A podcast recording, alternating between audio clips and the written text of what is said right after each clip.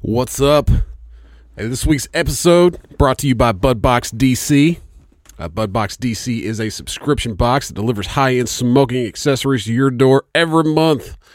They have everything from high-end rolling papers and blunts to custom dabbers, storage products to make sure your cannabis is stored safely.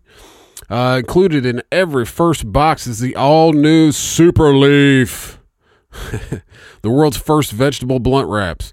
No tobacco, GMOs, chemicals, taste, no odor. They're made from lettuce, so all you vegans can smoke away. But you can sign up at BudBoxDC.com. Use promo code SMUGCAST for 10% off your first order. Also, visit them on Instagram. It's at BudBoxDC to see some of their industry-leading products. Stop overpaying for your smoking accessories at smoke shops and gas stations. Start receiving some industry-leading smoking accessories today. That's BudBoxDC.com. Also, as always, this week is brought to you by Ranger Nutrition. Ranger Nutrition is a disabled veteran-owned company. They make all-natural sports nutrition products. They got everything from protein powder to weight loss supplements to some NO2s. They got pre-workout drinks. They got all kinds of shit, and it all works. It's all very good. All the products are all natural.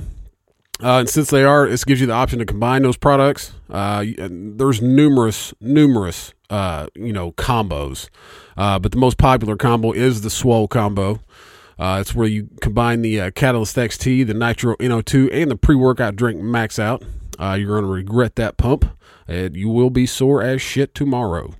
But you can go to their website, rangenutrition.com, to find out more about all of their products. And once you decide to buy, go ahead and use promo code SMUGCAST at checkout to receive 15% off your order. But that's Ranger Nutrition, designed for fitness warriors. Hey, my phone's still on. Also, My Easy Company. Go to their website, myeasyco.com. You can use promo code SMUGCAST at checkout and receive 10% off your order with them also. And a big shout out to Repo Records. They help us out with the audio each and every week. Without them, we wouldn't be able to do this. We greatly appreciate them. But that's Repo Records, taking the music back. This week on the show, we have Kyle and Justin from the Backstage Laugh Podcast. You probably heard them on the on Juice's show a couple weeks back, but they hit us up and wanted to come on. So, of course, hell yeah, I'm always up for that. Talking a lot of comedy this week, so I hope you guys enjoy it. This is SMUGCAST.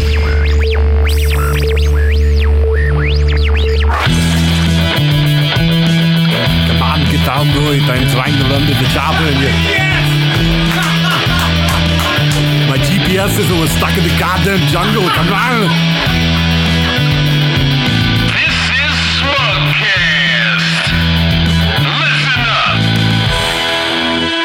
up! All right. Welcome to this week's episode of SMUGCAST. I am AP. With me, as always, the BJ. I'm here physically. You are here physically. I feel you. After having a couple sips of vodka, I magically feel better. I'm still trying to wake up. Yeah. Well, you want some vodka? No. Okay. We're good. Okay. No Sunday drinking. Yeah. I'm not a type of person who likes to drink on the day if I got to go to work. Oh, I am. I'm not definitely a degenerate. I could be.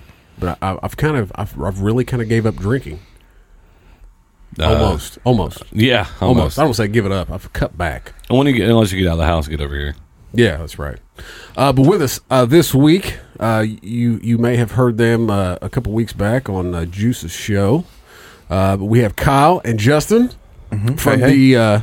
Thanks for having us. What is the name of your podcast again? Backstage Laugh. I knew it was something like because the name had changed, right? We did a name change about 2 episodes ago. It was originally the After Showcase podcast. That's what I thought. Okay. Yeah. Mm-hmm. And that was the original name of it, and Justin came up to me and was like, "Hey man, are you married to this name?" Like, and when I thought about it, I was like, "No, not really." And we had a couple interactions where we sit down with folks and we're like, "Hey, we have this podcast." Mm-hmm. They're like, "Oh, what's it called? I'm going to download it and subscribe right now." But We tried to find it. Yeah, they had to give us the phones. We had to find it for them. Yeah, I love that game. Yeah, this will just be easier. It's all around simpler. So is it on the right? Is it on the radio? No, it's not. It's not on the radio. Right. But it's a radio show. No, it's a podcast. Oh. Yeah, I'm confused already. Well, I don't have an iPod. Yeah. How's this gonna work? That's I usually get a message about every other week. It's like, well, it's not working on this. What else are you on? Take your pick. Yeah, we just had a comedy show a couple days ago, and one of the comedians is an older guy, and he was like, "So you guys do a podcast? What is that? And how can I listen to it?" And we're like, okay. Yeah. Okay. That's exactly it, man. Nobody knows. It's still new. Yeah. I mean, podcasting's what? It's 10 years, maybe? It's about 12 years old. 12 years? Yeah. When I was talking to that nerdy Kev, I did his show out of Philadelphia. He was saying he's been around for about 12 years. When it first started, it was all URL based. Yeah. Yeah. Hmm. And then, like, how podcasts really got started was... ESPN was one of the first ones, and so it was because Pardon the Interruption. Those shows they started putting on Apple, and then Dan Patrick's show came on, and that's where I found it. And then obviously Rogan, and then how we were talking about it last night is because there used to be no ads whatsoever. Yeah, none. And, and now it's like it's so ad driven now, which obviously it does help, but it's funny when you first start something now, see where it's at now. Sure. Oh, yeah. It's kind of like, YouTube and everything else like that. Yeah, totally. It's natural progression of like, then there were ads at the beginning of podcasts. Now they're also in the middle and three or four times throughout the thing. It's like, yeah. Well, a lot of them coming, into the middle of it, is because everybody fast forwards through the ads. Exactly. Yeah. Exactly. I mean, but there's a, we kind of went, more towards Rogan's idea of I don't want to interrupt a conversation. Yeah. To say a fucking ad. Totally. Yeah, absolutely. I mean, let me put them at the beginning and then I'll say them at the end, that way at least somebody's still hearing them. But, I think a lot of these advertisers since these media hosting sites have went more towards the, what is it, AIB or whatever determine where they fast forward, where, all these smaller shows are starting to put them in the middle because they want to make, because the advertisers can see now that people are fast forwarding through our ads, so we're not going to pay you. Sure. So now they're putting it in the middle, which totally interrupts the conversation for sure. I mean, and I know like some of the shows here in town, they were kind of making it a joke, as to when the advertisement would show up. I mean, it was kind of funny, but after a while, you just get tired of right in the middle of a conversation, using that person as the advertisement. It just, I don't know. I personally feel it's disrespectful. Yeah, but I'm not. Yeah, and The Fighter and the Kid does that. They right in the middle. They kind of always preface it with a pee break. They're always like, "Hey man, I gotta pee," and then it like cuts to an ad. Yeah, and so like, I mean, I guess that makes sense, but at the same time, it's like, "Oh man, I was really into what you guys were talking about." So yeah, I mean, to me, I just that's why I always listen to Rogan because I know I'm not gonna have to hear fucking ads if I want to. Absolutely, But I mean, he does. He's pretty particular about what ads he does have on, and most of the time it is shit that we probably all use. Yeah. So hey, all right, I'll check them out once in a while. I'll get a little discount code. Yeah, for sure.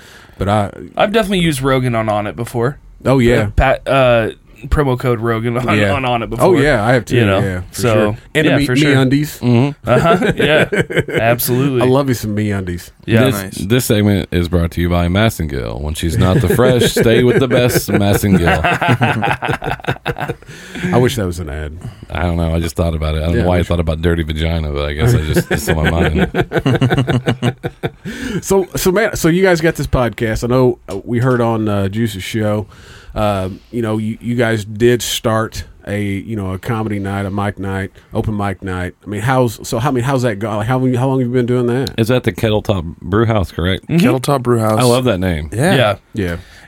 Big shout out to everyone down there at Kettletop Brewhouse. Dan and Callie Hiles, the owners, and his brother, and the rest of the family down there. It's family oriented, family owned, and they're just doing some cool stuff there in the city of Anderson. So big shout out to those folks. Yeah. But yeah, we started the mic. Actually, we were just talking about it. The mic's going to be a year old. Yeah. 1st of May. And we started that simply out of wanting to do more comedy. Mm-hmm.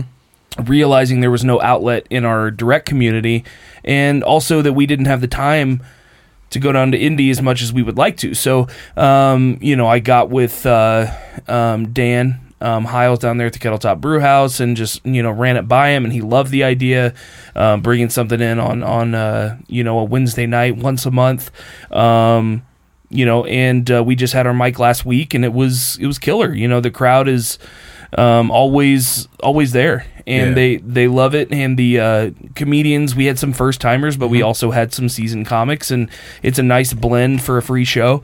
To see the development of the comedians that have come out over the course of the last year has been pretty awesome as well. Yeah. So yeah, it's a lot of fun. The mic will be a year old next month. That's awesome, man. Yeah, so far going well. We've got usually more people than we can put up signing up, and we had our first alternate list this last week. We were chock full, and a lot of people coming out to see as well, so it's been fun. Absolutely. So you were at Morty's, right? Or who did it at Morty's? I was at Morty's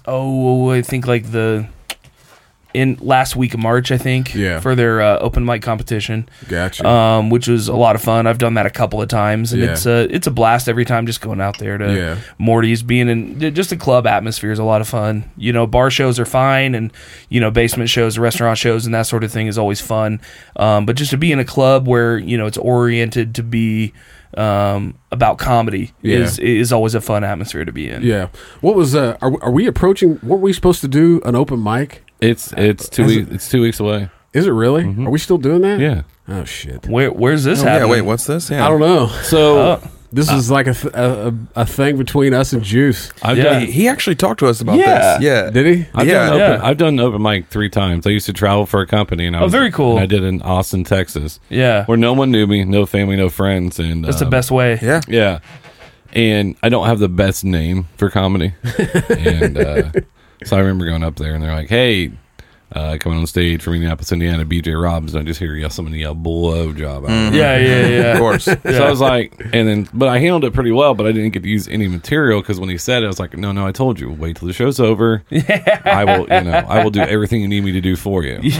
Nice. and then he said something back, and then he was a guy with a flexion shirt on, just fucking and then.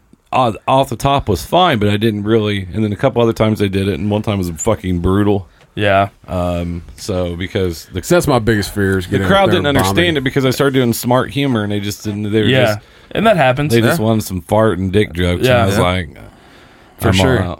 I'm not a comedian. I've tried. Because once we found out that we were going to do this, I was like, I guess I'm going to have to write some jokes. Mm-hmm. Yeah. Definitely. How the fuck do you do that? Yep. Absolutely. Well, and that's the thing is that's one of the main things I hear people say is, "Oh, well, I'm not a comedian." It's like, well, a lot of people aren't comedians until the first time they get on stage. You know what I mean? If you...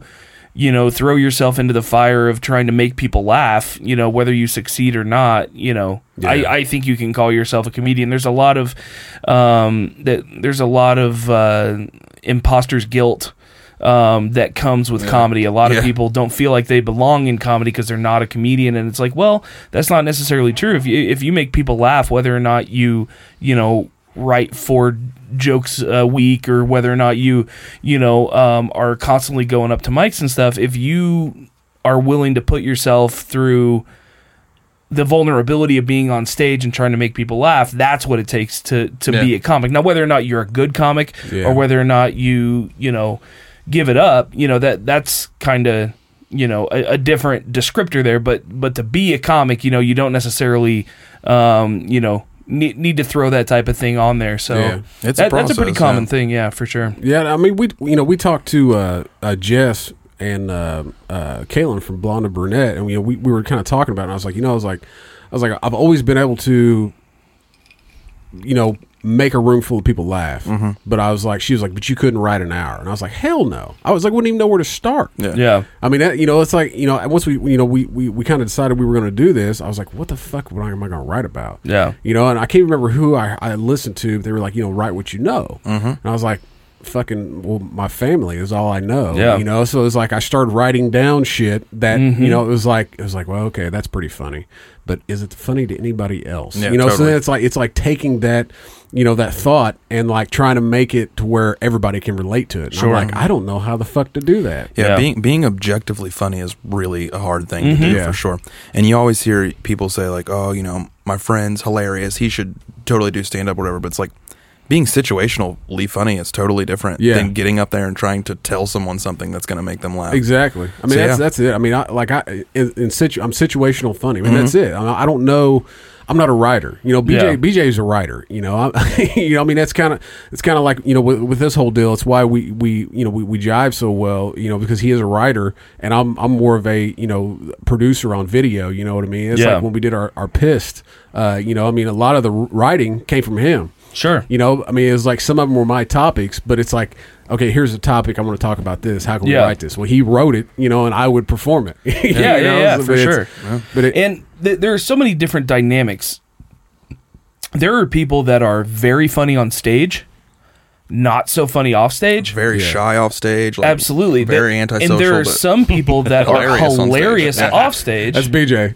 Yeah, I mean, that's... Yeah. Well, and that works because that vulnerability is sensed by the audience and they're able to react to it. And the fact that you're living in the vulnerability, you know, makes people realize, you know... oh, this, you know, this is some funny shit. Like, but then there's also people that are not very funny on stage, but they're just that person in a group of friends that makes everyone laugh all mm-hmm. the time. Yeah. Mm-hmm. And, you know, all Absolutely. Those sort of dynamics exist within, you know, the realm of comedy. Yeah. And, you know, people that do comedy a lot, you know, they hang out with other comedians. And so, you know... you mean like podcasters hanging out with other podcasters? Exactly. Well, yeah, for sure. Well, exactly. That kind of exists in a bunch of different realms. But, you know, the fact that all those types of dynamics can exist within one art form is pretty unique, I think. And it makes it a lot of fun. And, you know, especially going to open mics and seeing people that you've never seen do comedy before or seeing people do it for the first time. Yeah. You know, a lot of people get up on their first time and don't do very well, which is common, mm-hmm. But also there are a lot of people that get up for their first time and just slay. Yeah. And, you know, that's when that addiction kicks in. In fact, I think it was Gary Shandling who said, the worst thing in the world happened. I got laughs the first time I was on stage. Mm. And that's what, you know, sparked addiction. His addiction to comedy was like, oh shit, people laugh at what I have to say. And so, you know, but at the same time, there are people that have bombed in their first go-round, but then have come around to being able to do well. The bomb is coming. Yeah, and absolutely. Like, if you want to be any good, you're going to have to bomb a few times for sure. Yeah, when that happened, like when it was in Dallas, Texas or whatever. It was a room full of people with cowboy hats on. Yeah. And I have on like an outfit like this, you know, fitted hat and things like that. And, you know, I'm talking about stuff that make them feel uncomfortable. And they just didn't like it. Yeah, for sure. Yeah, that's a lot of BJ's comedy is he. It's more or less for himself. Yeah.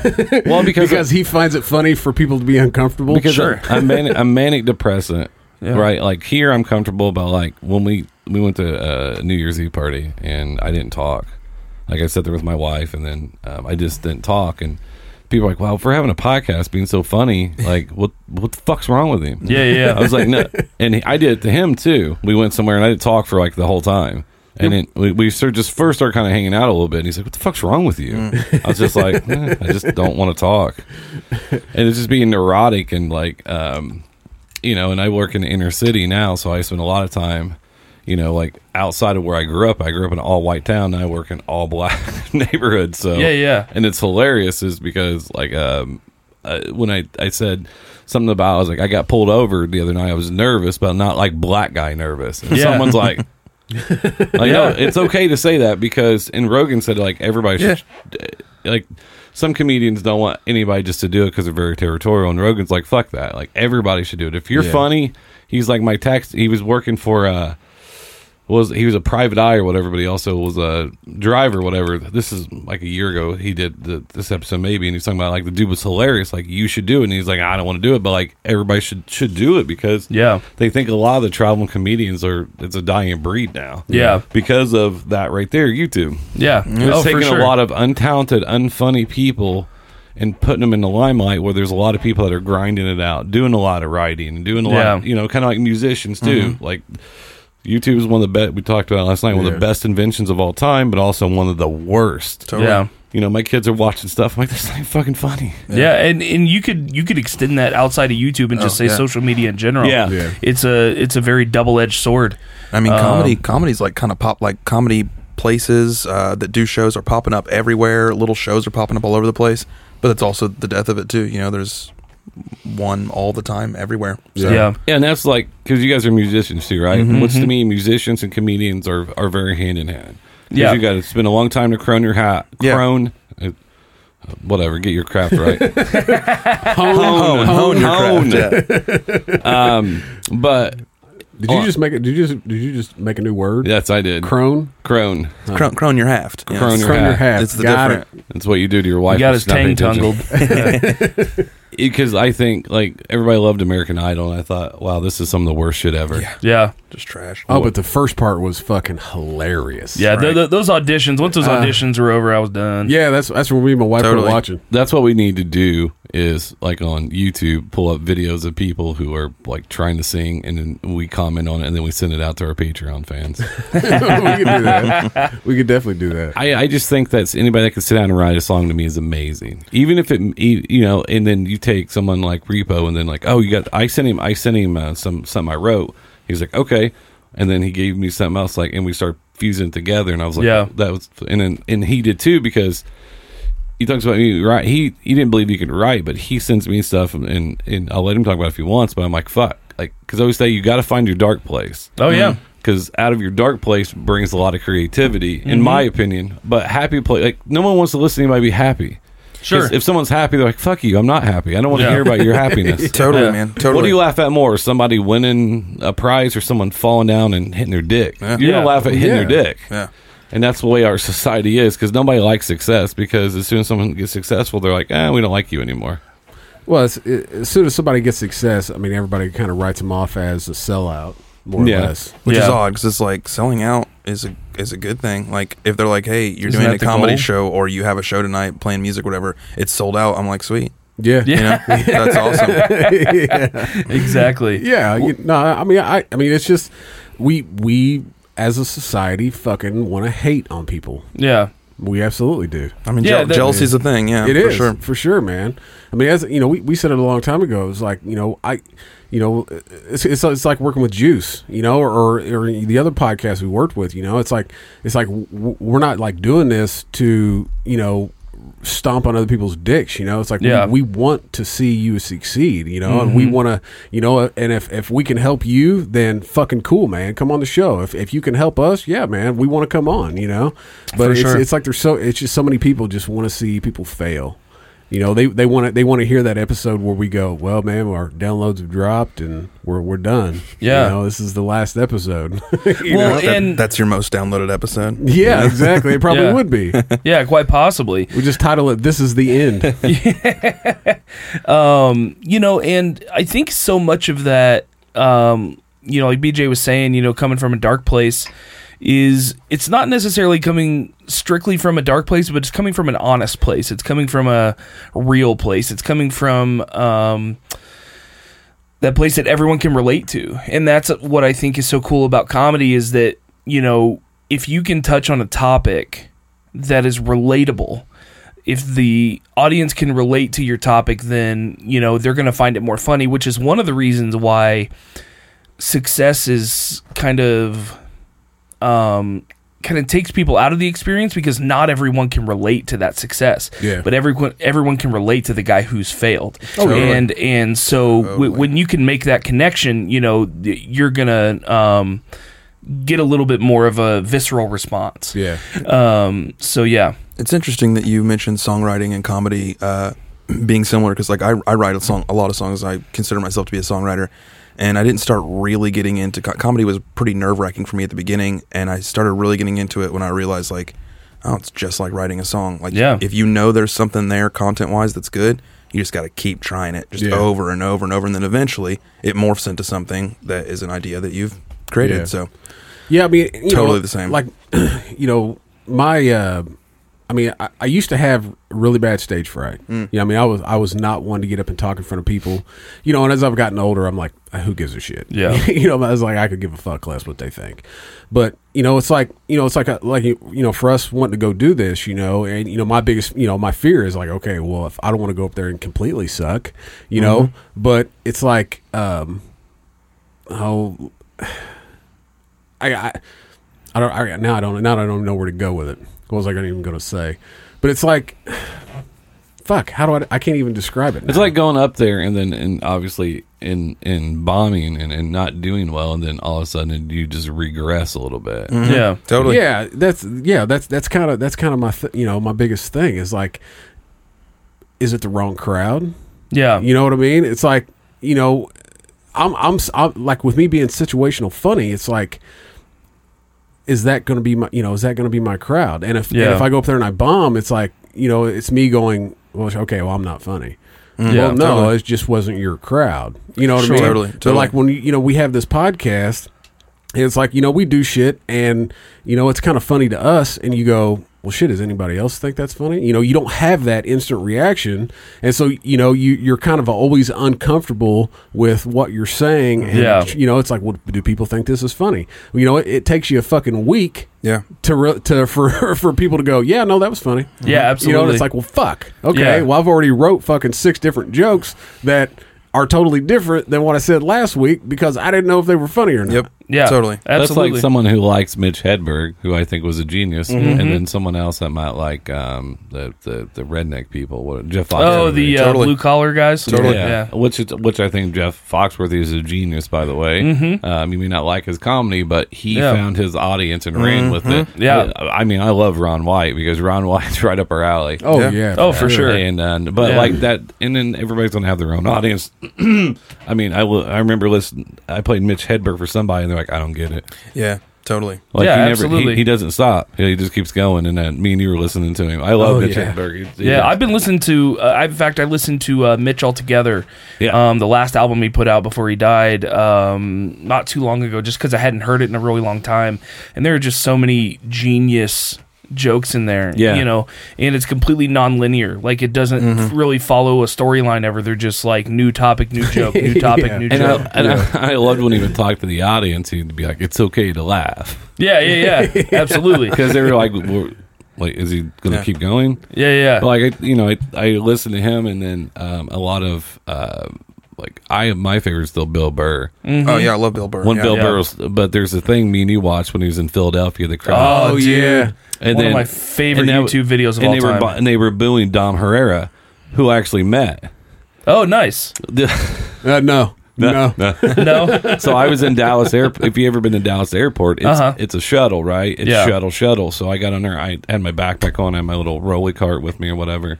And I look to the left, and look to the right, and I was like, "Oh, it's Dom Herrera." And I look back, and I give him a head nod, and he breaches, puts his sunglasses on, and puts his head down. And I was like, "Really? Yeah. Like, I know you are. No one else does. You're not even gonna give me a head nod." Yeah. But yeah, he put on. It was Ray-Bans too, and I was like, "Well, fuck you then." Yeah. Because I wasn't gonna take a picture or nothing. I was just like, "Hey, man, you know, big fan, whatever." But he put his sunglasses on, and ignored me. Nice. You have it. Yeah, that'll happen. I mean, I my only real interaction with a famous stand-up comedian is I ran into Bobby Lee outside the Comedy Store in 2012. I was out there for a tourist trip to LA, and he asked me if I'd ever fucked a black man, and then offered me the opportunity. So I assume you said no, right? Yeah, no, okay. I walked away, but depending, you know, if he's saying Chappelle or Rock or, you know, Lawrence or something, I might have had to sign a non-disclosure. But that's the thing, he didn't specify the black guy. Yeah, exactly. Well, I mean, there was a black gentleman standing there with him that I did not recognize, so I kind of assumed it was him, but I should have clarified. I don't know. He might have. You know, there's a video with Bobby Lee and Rogan when they're going after Mencina. Which his real name is Ned. About because he would steal some stuff from Bobby Lee too. For sure. And that's the other thing that makes me neurotic is like sometimes I'll come with a thought like, oh, that's funny, I'm gonna write this down. I'm like, did I hear this somewhere? Is this mine? That's the only plague of joke writers. Every time I hear anything, I'm like, did I come up with this? Well, it's like on here. You know, I mean, there are sayings that I've said for years, but it's because I heard them somewhere else, you know. And it's like, you know, when you're just talking with a group of buddies, you know, then you'll cop that line, and then you know you get on here, and then it's like, you know, because it goes out to so many, you know, thousands of people. Yeah. It's like you say something, you go, shit, that came from Bob and Tom. Yeah, well, that's a joke I heard from Bob and Tom. That's not my joke. You know, so, I mean, you hear a lot of times we'll say something, and it's like I didn't come up with that. That's not my line. You know, it's like I just, you know, when you sit down to write, a joke, you know, what's your process? Go ahead. I would say you said earlier that people tell you write what you know, you know, so you write about your family, whatever. That's a big one for me is I try to write about my personal experiences because I feel like I can't have stolen that from anyone else, right? Yeah. Like that actually happened to me. So that, and then I go watch other comedians or see other comedians that are better than me, and then I try to use what they've done with their own jokes to improve my jokes. But like I try to write about my own personal, I don't know, adventures, I guess we'll call them. Yeah. But yeah, I just try to write about what I know and then make it better. Make it better and better and better. Yeah, and I do a lot of the same. I try to do a good mix of storytelling with straight jokes. I've got a few jokes that are, you know, kind of Mitch Hedberg style, one-off, you know, just simple, straight jokes. Yeah. But then I've also got a couple of stories that I tell as well. And just like what Justin said, I watch comedians like Netflix specials and like I think I was one of the few people that actually enjoyed CISO while it was around because that was very short lived. Yeah, that was unfortunate. Because that was great. Yeah. CISO was so cool, so much stand up comedy on demand.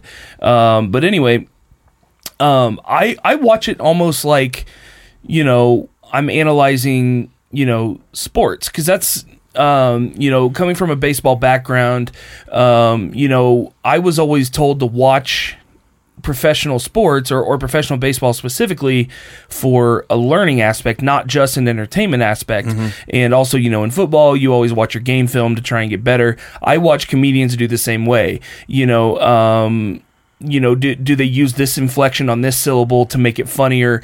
How can I use that in stuff that I've written? Yeah. Not necessarily material, but just like cadence and delivery and also joke structure. Sometimes some jokes I enjoy saying the punchline before I do the setup because, you know, it just kind of restructures it in a different way that people hear things. And so, you know, I definitely agree with Justin in that aspect. But as far as writing goes, you know, I draw from experience, but at the same time, I like to find... I love spotting and pointing out contradictions, and so a lot of times I will just write down things that I think are contradictory, and you know, try to form a joke out of it. Yeah. Like for example, I wrote a really silly joke that I've tried a couple of times and hasn't really worked, so I may put it on the back burner. But as a kid, I used to think that girls named Brittany like were supposed to be British, like, and that the word Brittany was like kind of from Britain. Yeah, like it's very Brittany. Yeah, and so like I just remember thinking that as a kid, and then I tried to put it into a joke, and apparently I was the only person that thought that because no one ever really laughs at it. Like people's responses are like, "You idiot!" Like of course that's not the case. Yeah. But you know, that's just an example of how. You know, that was specific to me, not necessarily relatable to the audience, so it doesn't land and it doesn't connect. Yeah.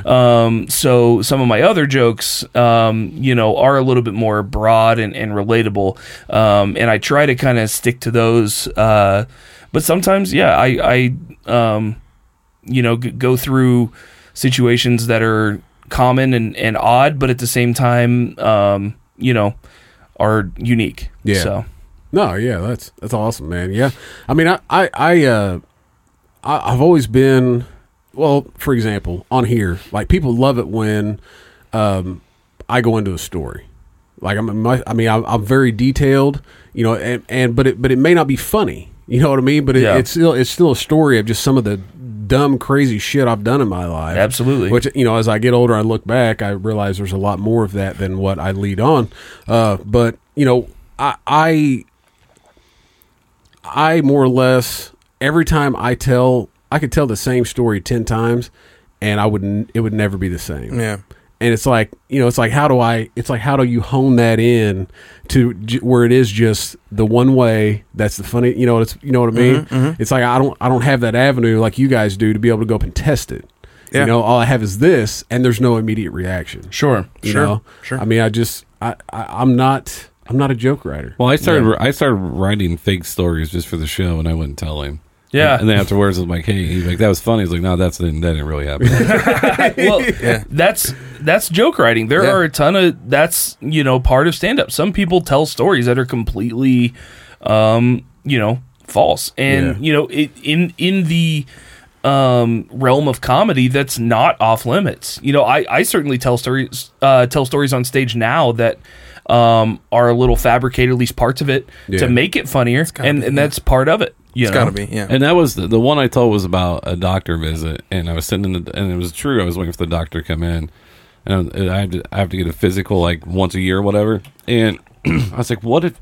And he brought in an assistant, and it was a male, and I was like, well, what if she was smoking hot and a female? And she came in, and then she had to look at my penis, and then I was like, oh, that would be funny.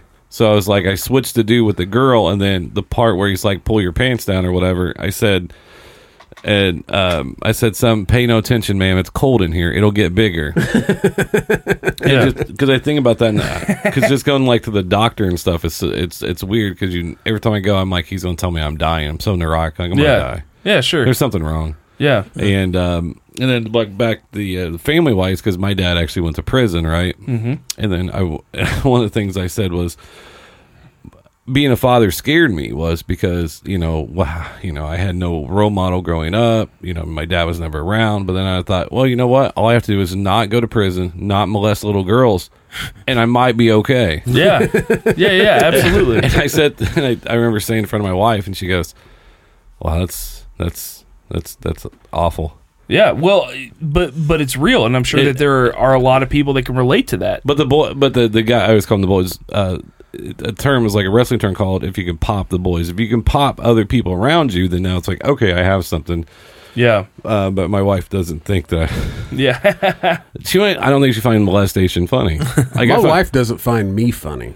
I've noticed that. I've noticed she hates anything that I say. Mine too. I seriously, like, I tell my friends all the time that I do my jokes by quantity, not quality. Like, especially when hanging out with friends, I will make the dumbest, most stupid puns. Yes, you know, you could think of, and if like 1 out of 10 lands, I'm happy with it. Yeah. Very rarely has anything I've ever said in our, you know, hangouts ever made it to, you know, on stage or anything like that. But that's just how I am. I try to find the joke in every situation. And if there's a possible punchline, I'm going to point it out, and either no one's going to laugh or it's going to kill. Yeah. And I'm willing, you know, part of me, like, I enjoy a good pun, because if people groan at it, mm-hmm, I'm happy with it. Yeah. You know, if I can get a reaction, you know, even if it's you know, just a groan of disapproval, I'm happy with it. Yeah, I love it. And then that's what we're going to do, Juice's 100th episode, and we're going to be up on stage, and we didn't know the setup, how long we're going to be or whatever. And I said, if this goes bad, I'm going to do the 9/11 joke.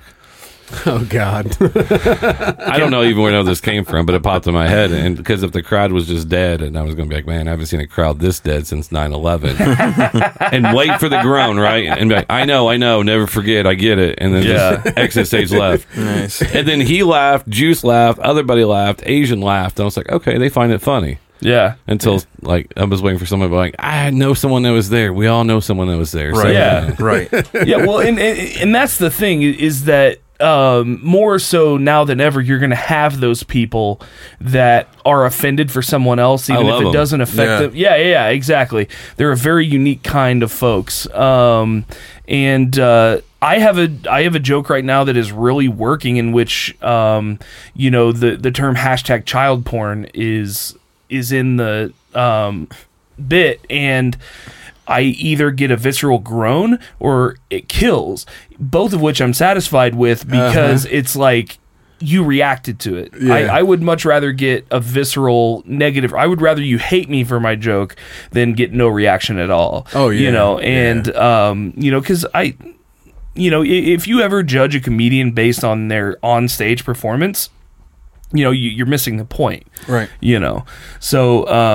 Yeah, but that's actually a pretty funny joke. I've not heard that before. That's pretty good. I like it. I was talking about if I ever got divorced, my Tinder account, it says, how would you describe yourself? I'm somewhere between Bill Cosby and like Jeffrey Dahmer, just somewhere in the middle. That's funny. That reminds me of a time when I was with a bunch of friends at the Rock and Roll Music Hall of Fame. And we were up at the top level, which is like the cafeteria, and it's all glass all the way around. You can see out. And the Blue Angels happened to be doing like a show right there in the downtown area. And I was with another one of our friends who's also a comedian, goes up with us regularly. And we were with a bunch of people. We're up there, and the Blue Angels go flying right past the building, and like the whole thing shudders, the windows and everything.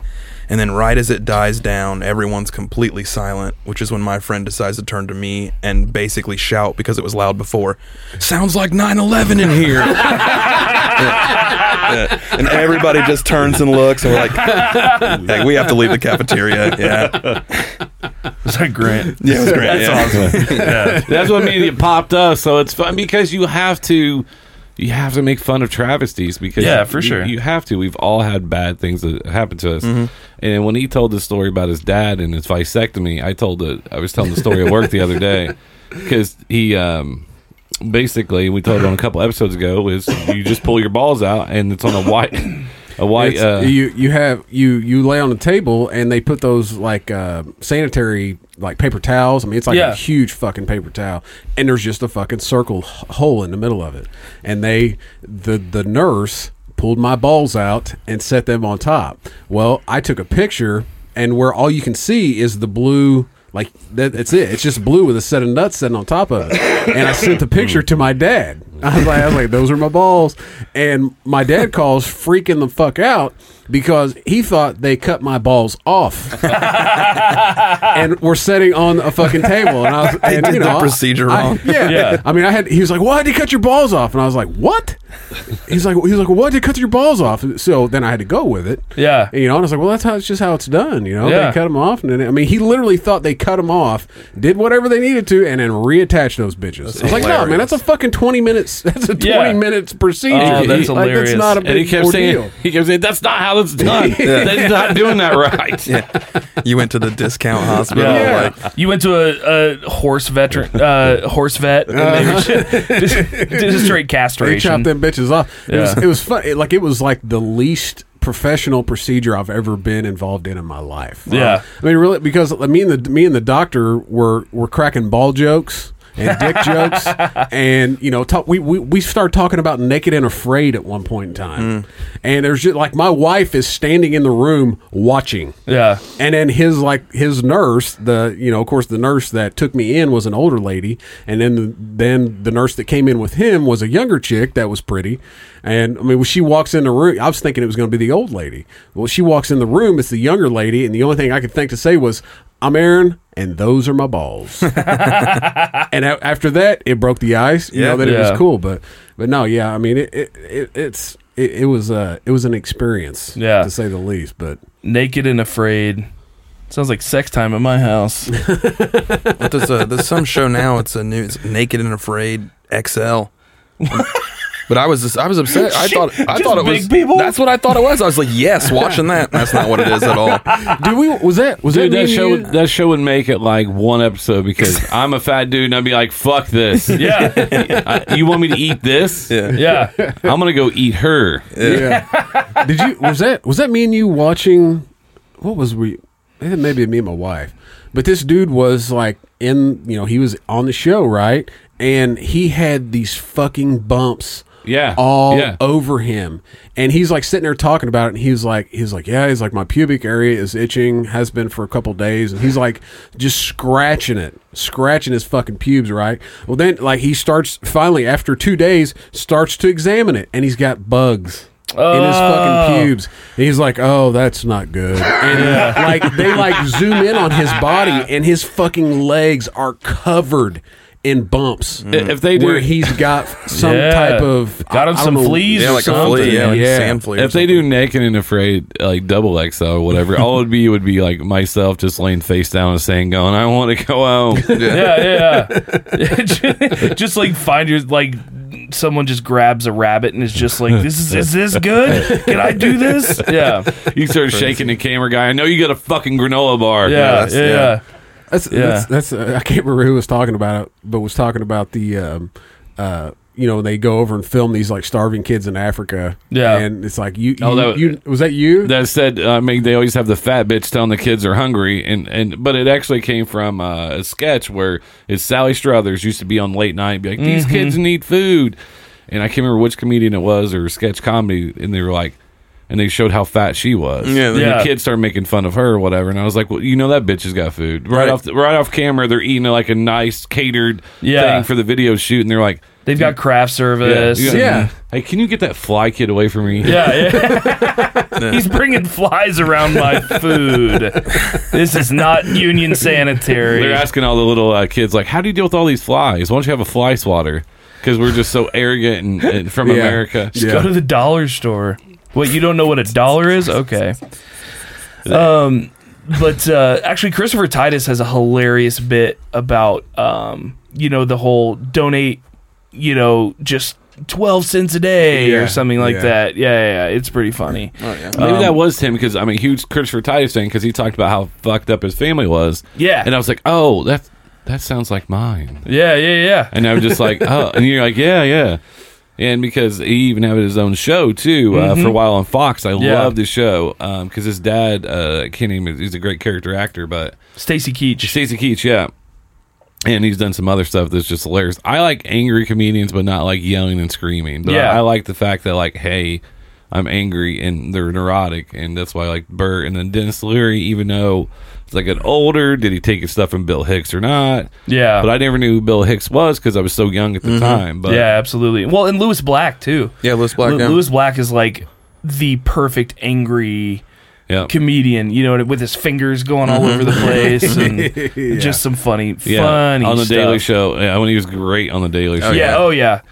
Very good on the Daily Show. I liked that show. They gave him his own show for a minute on Comedy Central. I liked that show. Yeah. I don't know why it went away so quick, but well, that's the curse of the Daily Show. Totally, it's like the curse of the Tosh.0 because people watched Tosh.0 and they would put it on right after, think, okay, we're going to carry this audience over, and then none's ever lasted, and that's the sad part about it because Tosh has had has been on for almost a decade. It's been around for a very long time, and he's very smart, and he just does that, and then he goes out on the road, and that's it. And he is oversaturating himself like everybody else has because Messina's sketch show took off, and then he died a horrible death professionally for after the joke stealing. Amy Schumer's still making, but the Schumer joke stealing thing's a little different because she actually does have actual writers at that point, right? Like they were saying stuff about her show they've done this on other shows, but it's wrote by other people, and and sometimes if you get to a certain level, you don't know like, okay, we're doing this, that's great, yeah.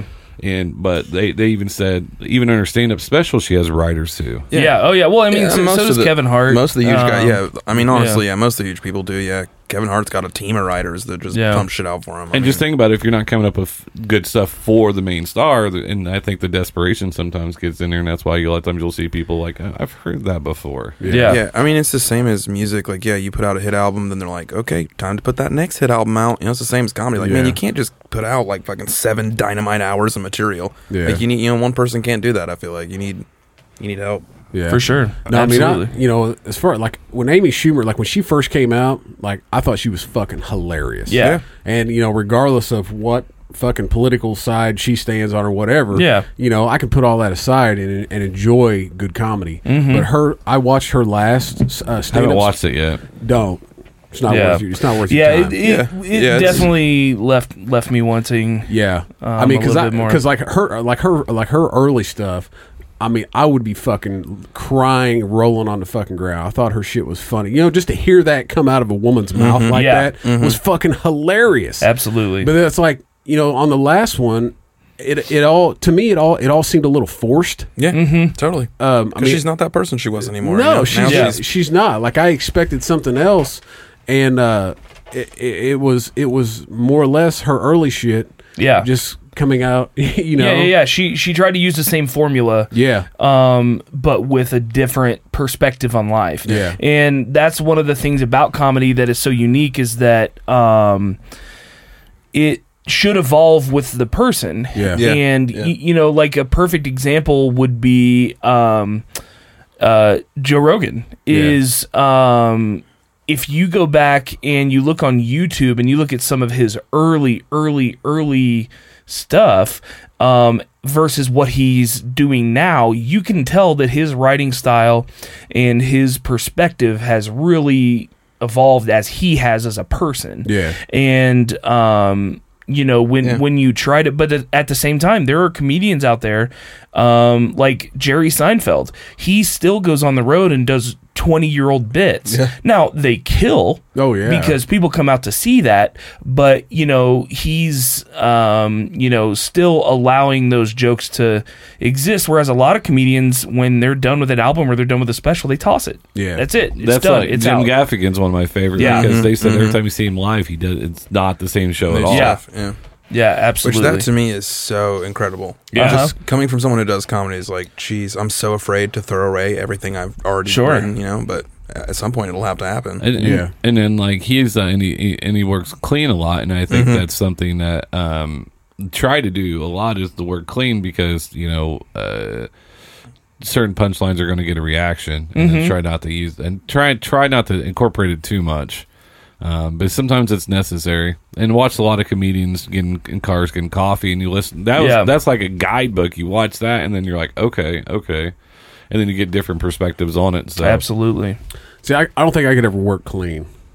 Well, I can't say a sentence without putting "fuck" in there somewhere. It's a challenge. I've had a few offers. I had an offer from a local pizzeria to do 30 minutes of clean comedy on a Friday night, and I'm like, okay, first of all, I don't have 30 minutes of clean anything. I barely had 30 minutes of anything, to be honest. Yeah, right. And I still don't, let alone clean. Yeah. And I thought to myself, well, can I just take the curse words out? And that's then what I'm I was like, about to say. Yeah, what is clean? Yeah, exactly. What is clean? Is it just not saying fuck, or is it, you know, are some punchlines considered, you know, not clean, even though they're not cursing? Right, because like I've got jokes about taking LSD. Can I not do that anymore? Yeah. Or I'll take all the cuss words out. Absolutely. I'll say it without cursing, but is that considered clean? I was tripping my testicles off. Yeah. So I got this bit on LSD. They end up fucking pizza dough. You want me to do that here? Yeah. No? All right, we'll leave that out. They can't see the actual dick. It'll be covered in pizza dough. Don't worry about that. It's clean. It's a clean bit. Yeah. I'll give everyone some sanitizer before I start talking. Now, being a fat guy myself here, was it all that you can eat pizza if you did it? It came with a pizza, and I don't know, like maybe $50 or something like that. Yeah. Which would have been technically my first paid gig, but I'm like, man, I would like to not be kicked out of your establishment, so I'm not going to do my my bit that has the hashtag child porn in it. Can I get the pizza before we start? Right. Man, I'll be there an hour early to cash in on that. Speaking of your LSD, I've had a story, and I've told him. I know he's heard it, and it, like, the whole night was fucking hilarious. And I've never, like, I've always, like, you know, from the first time he ever said, I want to do an open mic night, which was 2 years ago. Mm-hmm. We were supposed to do it last May. I've wanted to tell that story. Mm. But to actually sit down and put it into a format in 5 minutes, I don't know how to do it. Yeah. Because there's so many fucking funny parts and the entire story. I can't just like cut it down. Yeah. Because it was, I'm not even kidding you. It was like just boom, boom, boom, boom, boom. Nutty shit that happened, crazy shit, funny shit. And it all fucking relates. And I couldn't put it into 5 minutes. Because that's what we were talking and I was like, well, if we do this, I want to tell that story. Yeah. But then I've told it. And I'm like, that's a fucking 15 minute story. Mm-hmm. Yeah. Like, I mean, it's a fucking intense story because there's so many pieces of just, from fucking taking the vitamin C pills and shaking the whole fucking bottle and throwing them around the room to playing fucking tag in a 4-story house, tripping on balls. Yeah, yeah, yeah. You know, tripping my balls off. Yeah. It's like that. I can't tell that son bitch in 5 minutes to really do it fucking justice. Yep, totally. But you know, I've got to tell it, but I can't. I don't want to tell it on here. Yeah, you know, because there's no, you know, you're not going to get that reaction. I was like, I don't want to waste it. Yeah, telling that just by telling the story. That's the trick, I mean? Though. Like mine's similar. Mine's a long story, and I've had to cut it down so much. It's probably like I've probably got it to like a 2.5 minute story now. Yeah, and even still, if I talk to Kyle after a show, he'll be like, "I'll try and cut a little time off this part. You know, make this a little shorter." And it's like I've already condensed it so much, but it's all the heart. You know, all the funniest stuff is packed in there right now. Yeah, so I hear you. Because I mean, that was a 8 hour. Yeah, you're right. Off mushrooms. Yeah, condense that to minutes of material. Like, yeah, it's like the ride back to our house was funny. Yeah, once we got to our house was funny, and then realized we didn't have any cigarettes, and so the gas station's part was funny. Mm-hmm. And then losing my phone, that was funny. You know, and it's just like all these fucking parts. Mm-hmm. It's like every and I was like, there's no way I can you know to condense that. You know, and get all that because all of it is what is funny. You know, it's not just this one thing that happened. You know, it's and you know, and then it was the kegger that we had after the 8 hours. You know, it's like then there's that part too. You know, I'm you guys, you know, if you guys had the story, you probably could. Yeah, you know, but you've got that experience. You know what I mean? And the biggest thing, one of the stories that I tell on stage is.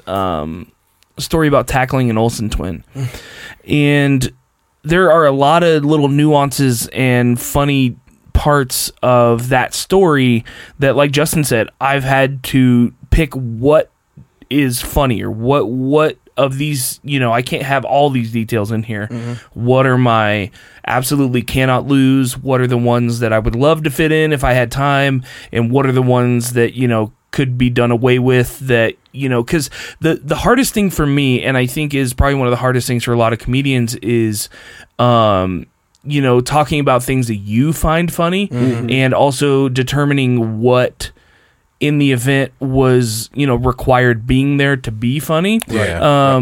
Because totally. that was, you know, the whole you had to be there thing is totally true. Yeah. And that's one of the hardest things about, you know, storytelling, especially from a comedy point of view, is you know, trimming down the unnecessary stuff. Even though you'd love to put it in there, you are on a time limit, and so it definitely just comes from trial and error. You know, that's the biggest piece of advice that you know, I've ever heard, and also would give to anyone else is, you know, if you're interested in trying comedy, you should try to be on stage literally as much as you possibly can, especially if you're trying to do it seriously and you're trying to do it well. Because there are going to be times where you do well, and there are going to be times where you don't. Those times where you don't are opportunities, learning experiences. They're growing opportunities, and also, you know, I can't tell you how many times where I've made a joke better by knowing what not to do. Yeah. That is almost as valuable as knowing what to do. Whether it's, you know, throwing this inflection on the punchline or adding this small little segue between your comments or adding, you know, I have a really bad habit of leaving out things like witches blank or just saying, you know, whatever the funny word is without, you know, the conjunctions along with it, and it doesn't land. But then if I put the actual sentence together, then it makes a lot more sense.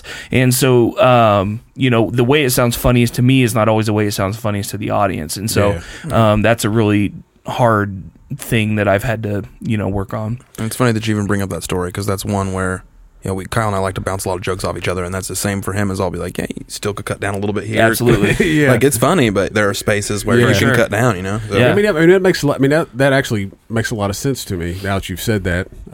About my whole, my whole mushroom story was there is parts where, when I've told that story to people, like I really had to extremely describe, what was happening, because that's like that you had to be there, situation. So, so when, when I'm telling it to, I'm telling it to you guys or whatever, I really have to describe what was happening in that area to make that funny, and that whole part is like, okay, that's fucking pointless. Cut that out. Absolutely. I mean, I never even thought about that. Absolutely. Now I really am going to have to think about that story. Yeah. Because well, I'd love to tell that on stage sometime. Yeah. Man, I tell you what, you guys are talking about doing an open mic, man, and we talked to we talked to Juice about doing an open mic, and I think it would be absolutely amazing, and it would be an honor if you guys wanted to come up for our 1 year mic. True, we could do that. And next, it's the first Wednesday in May. Yeah. If you guys wanted to come up and do that mic, and then I think it would be awesome to do a podcast. Yeah. Afterwards, kind of just a collaborative podcast afterwards.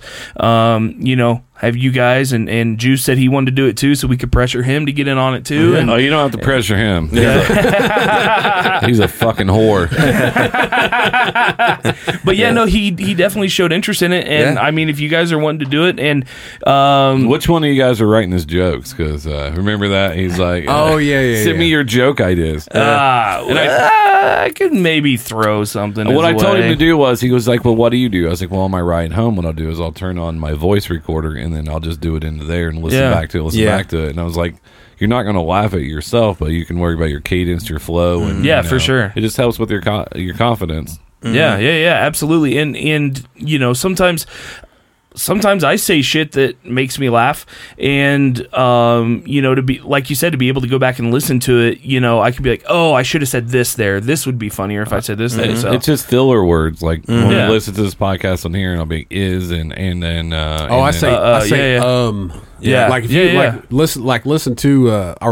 listen to the intro tomorrow where I do the sponsors, and every week it doesn't. I try my fucking hardest not to say and I can't. Yeah. Like I've kind of slimmed down the amount of times that I use it, but I still, for some fucking reason, I cannot do anything without saying I can't fucking do it. Well, because what I do, because the way to do it is like rehearse it over and over and over and over again, and that's not necessarily what you're trying to do here, with podcasting. Like you just kind of trying to go into it. I mean, I just want to get it. I want to get it on there. You want to give my sponsors enough time. Yeah, I want so it's like, I'm not trying to perfect a story exactly. Yeah, and see. There are now we're fucked up the rest of the episode. Everyone's all super aware of their speech and their diction. Somebody start the count right now. Yeah, right. Yeah. Every time we say take a shot. Yeah, there you go. You'll be dead halfway through. But there's two right there very quickly. Big J Okerson has a really funny way of describing those types of sets, especially when you're on stage. He calls them Mendia sets, and that happens a lot, and that's just part of stage comfortability. That's just part of understanding your jokes and understanding the flow of them. And when you're doing new stuff, especially on mics and stuff like that, it's very common to have those sorts of uhs and but that's where you work that out, is at the open mic, so that way when you do get a an opportunity to go do a feature set or something like that, you have those kind of kinks worked out. That's another thing too. I say yeah a lot. Like you'll be talking like, and it's like I because I want to I want to hear your conversation, sure. But I feel like, you know, people like need that reassurance that I'm listening. Yeah. And so a lot of times I'm like, yeah, yeah. And then I go back and then we'll listen to it on Monday and be like, why the fuck were you talking? Why leave him alone? Our first couple episodes, if you took a shot every time I said absolutely. Oh, absolutely. Absolutely. Oh, yeah. That's my new Phil word. Yeah. Absolutely. Yeah. I say that a lot. For sure. And that kind of came from a sales background.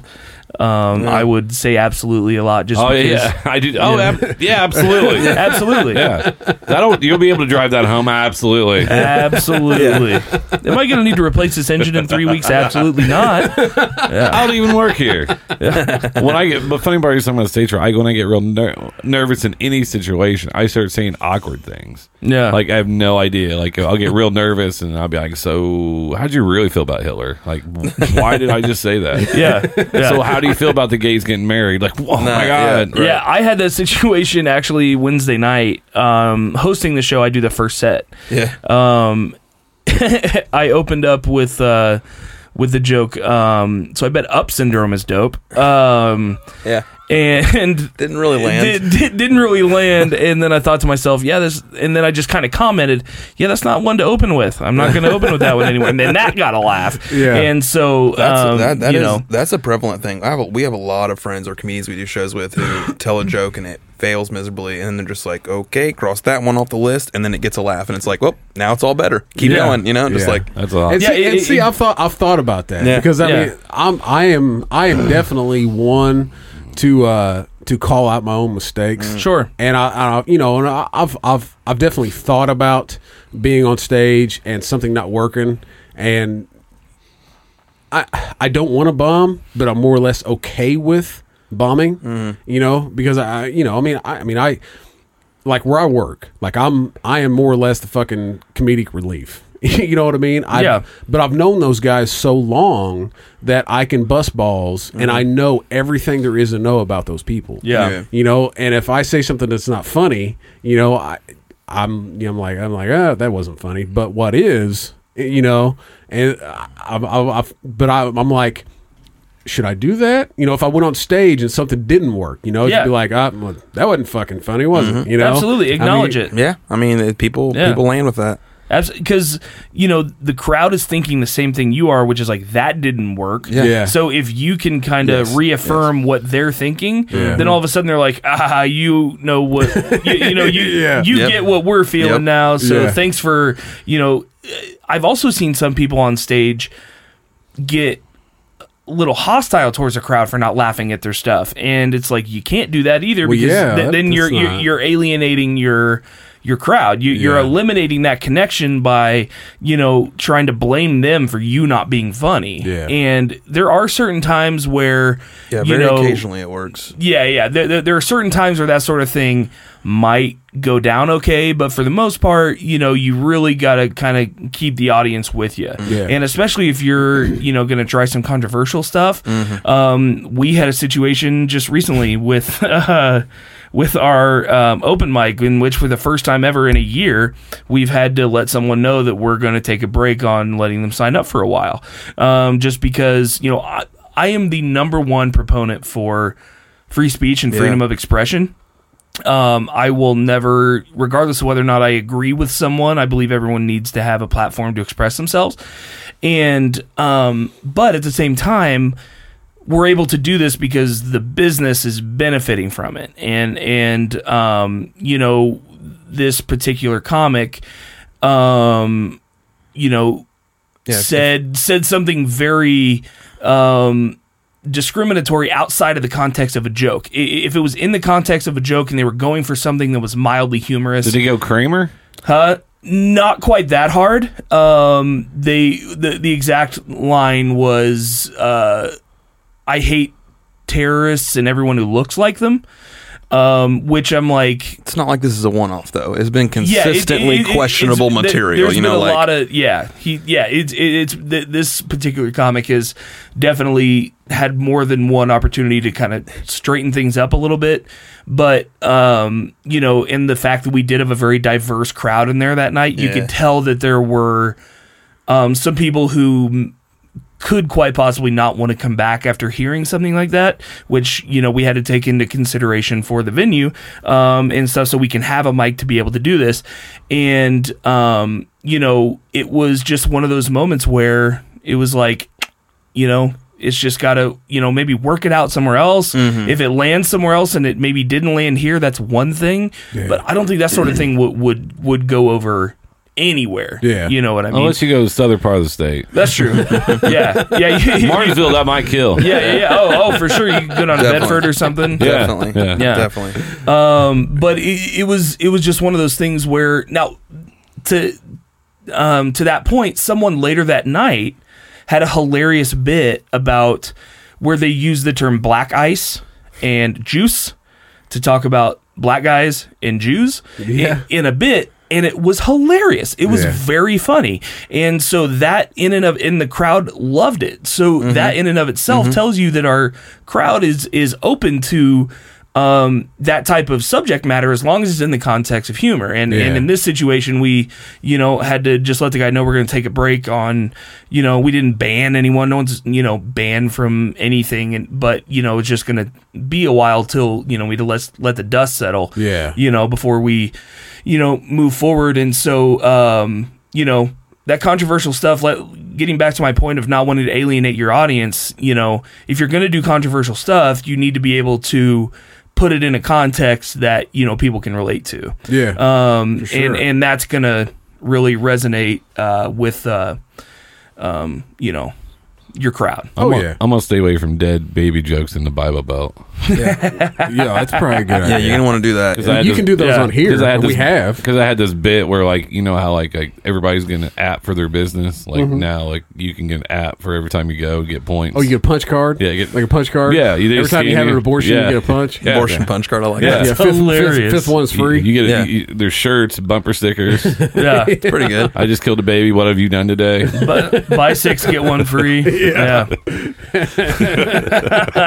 Well, that just popped in my head. I was like, I just throw it out there. Yeah. Well, and like you said, you know, jokes along that vein, you have a similar bit. I'm not going to spoil the bit at all, but it works because it is funny. And it's, you know, I didn't know I had any abortion jokes. I didn't even know. Oh, I guess I know what you're talking about.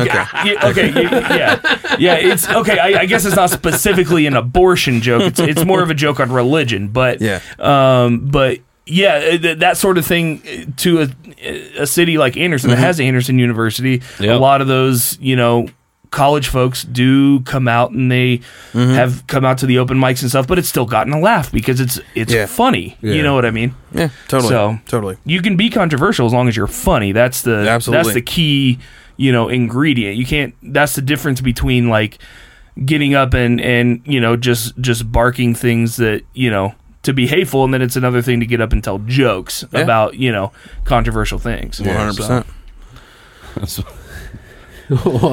Like, what was the one that we were doing or whatever? I think I was talking to Trent and Mondo. And Trent and Mondo, two of my good friends, are both black or whatever. And I can't remember who was. No, they are black. I was about to say, are they black or whatever? They're black or whatever. I don't know what they want to be called. They'll text me, like when the name changes from black to African American to, like, bro. Yeah. And I just remember saying something to me, and he was trying to bust my balls, and I was like, you know what? The world was so much better when we can own people. What'd he say? Mondo died laughing. Oh, of course he did. And Trent was just like... That is totally Trent and Mondo, though. Yeah. Mondo is the one that can see, you know, and appreciate the humor in everything. Mondo has, his name is Armando, and he has a white phone voice. He does. He completely sounds like a white dude. And then one of the funniest things I've ever seen is, like, to stop in, ask for Armando. A white couple will come in, and then they'll be like, I need Armando. And I'm like, he's right over there. And they'll be like, oh. What? They have the look that says, but he's black. That's the look they have. Yeah. That's funny. And that's interesting because I have a friend that's kind of in the same vein. Black, but, you know, is very, you know, He talks white. Yeah, exactly. I mean, people know what we're talking about when we say that. I don't know why I was tiptoeing around it, but yeah, no, they have the same thing, and then they're like, oh, wait. And his name is, Nick, so it's very ambiguous. It's like it could be anything. It could be anything. Mm-hmm. And so, but then again, I know... a white guy named Lavandrius. What? No, I don't. I really don't. I just wanted to try and round out. You got me. You got me. But yeah, no. It's funny how people have that kind of reaction. They may not even realize it. But that's what makes some jokes funny. Is it's like people. You point it out, people don't even realize it till you point it out, and then it becomes funny to them, and they're like, wait, that is true. Yeah. I believe the more awkward you feel, the better you are. Like, you have to embrace your awkwardness, and then you can start growing a little bit better. Like, I know I have awkward tendencies or whatsoever. Like, there's things that I do where I just, like, I have to point out things like, do you not see what they're really meaning? Mm-hmm. Yeah. Or like when we have, like the other day when we had Chris was here, York was here, and then Q, a bunch of white guys, a couple with shaved head and beards. Oh, yeah. This does look like a Klan meeting. It does. And it did. We take it. I forgot who else was here. It was Juice and Shane. Oh, Juice and Shane. Yeah, it did look like one big plot. It did. Yeah. It absolutely did. It's like we were planning something. That's funny. Planning a tree rally. I know it. What would you? And that's one thing I love, like, about that is like meeting Juice and then Shane and then have all those guys, and then it's been a pretty cool. Everybody we've met. Well, not everybody, majority. Because and then we met Miranda, who did. And that's one thing I respect about her. She just went up there and then like she did really really well. Yeah. And then but like when she's in the podcast floor or whatever. Like it was, and it's hard to go from this and then that transition into that to do the same material to that because it's very difficult. Yeah. Well, I mean, in here it's us. Yeah, and then you're not in front of 50 people or whatever. Absolutely. It's a whole different. But you have to be yourself though. I think that was my point. Like you have to get back to being yourself. It's like because it's like if they don't like you, they don't like you. Yeah. And it is what it is. Because it's getting out of your comfort zone. Like this was out of my comfort zone, just having strangers and like trying to talk to them, and then now trying to do that, and then taking material, giving to him, or giving material to helping Miranda with her little her show she's starting to do and stuff like that. So growth is important. Like when I first started doing stand up, I was like, I don't know if I want to keep doing this, and then I realized like I'm just scared to not be good at it. That's all it is. Yeah. So. Yeah, that's absolutely. I mean, that's like I would love to do stand-up comedy. I would love to, but that's my biggest fear is I'm not going to be any good at it. Yeah, absolutely. Yeah. Afraid people are going to laugh at you.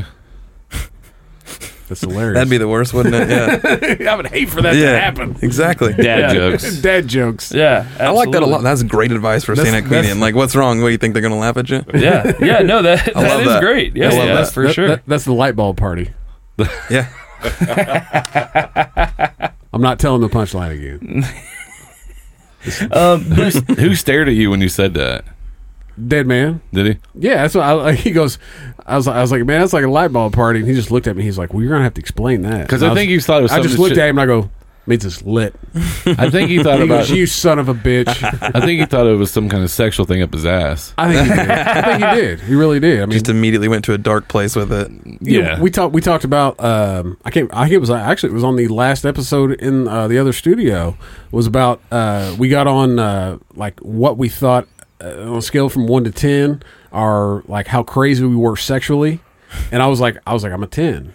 And he like texted me back, and he's like, "You're not a 10." And I was like, "What kind of fucked up shit are you doing?" Yeah. Peanut butter off his balls with all those dogs. That's why they're always barking. That's right. But then he sends me a picture of a fucking ball ring, and he was like, "I can't believe somebody would wear this." And I was like, "You are not a 10, motherfucker." Jeff Tuck's a 10. Oh, Jeff. Yeah. That's his porn name. Oh, nice. Nice. Not Dead Man, but the guy who Jeff Tuck is. No, that's hilarious. Dead Man's name. He got the name because of his sexual activity. He did. Oh, shit. He might have a big dick, but it just kind of flops around. As long as I... I thought he was just only involved with necrophilia. That's what I was thinking. I'm like, is he like raiding mortuaries or something? Well, you know, as long as he doesn't mind as long as he's moving. They don't have to. It puts up less of a fight. And the newer they are, the warmer they are. It's, you know... It's still a little moist. Shove a fleshlight in there. It'll be fine. Jeez. That's right. Well, I mean, you know, if they're dead, you can stretch that dude as much as you want. They don't feel it. He's the only dude that beats off the Law and Order SVU. There you go. Ooh, this is a good one. Sexual predators. Do you have to go get groceries? Okay. Oh, man. That's two funny shit. Two episodes in a row. It is. It's two episodes in a row. And the only thing is, like, there's two sides where I just get real dry and then just real dickish. And last night, the show we were doing, we were just fucking around. Oh, yeah. The show that comes out next week. Because you guys, well, obviously, tomorrow. You guys get top billing. Yeah. Oh, nice. Look at that. Appreciate it. Well, you just got to listen to it. We trashed the hell out of two friends. We had Juice, too. Oh, yeah, we did hit Juice, too, on that one. And then, yeah, we hit a couple other ones. So we're looking forward to that next week. There you go. Yeah, that'll be fun. Looking forward to it. Yeah, because last night we always say it's a rough week. We just want to blow some steam, so we came in here. It was a burner episode. And sure. It was fucking hilarious. And, and then we did a Facebook Live, and then while Facebook Live was going on, we were still doing the podcast, but talking to people on Facebook Live, so the end of the show just goes... just big nosedive. Because there's times now that I think back where we were looking and reading what was on the screen, and there was probably 5 or 10 seconds of dead air. Yeah. And I finally... It was like... I was telling Justin earlier, I was like, we finally just was like, we probably need to end this. Were you doing it on here? No, he was just doing it on his phone. That stand right there, yeah. Nice. Gotcha. He just had his phone set up. Gotcha. But technically, we probably should have hooked up all the fucking cameras and just ran it that way, but and included it into the podcast. And then Q kept thinking the mic went into my phone. Yes, yeah, so he was like setting up because the phone was facing me, but he kept like he would lean back and talking in the mic, and finally PJ goes, "You realize they can't hear what you're saying in the mic, right?" He's like, "It's not hooked up that way." He's like, "Oh." He's not the most tech savvy person. Isn't that the most insane thing is that anyone could go live at any minute? And then people keep getting killed on it too? Yeah, for sure. I mean, it's there's been easily a dozen times in the last 2 years that someone's been killed on Facebook Live, either by accident or by, you know, on purpose. And I mean, the most recent one was the chick that shot the dude in the head.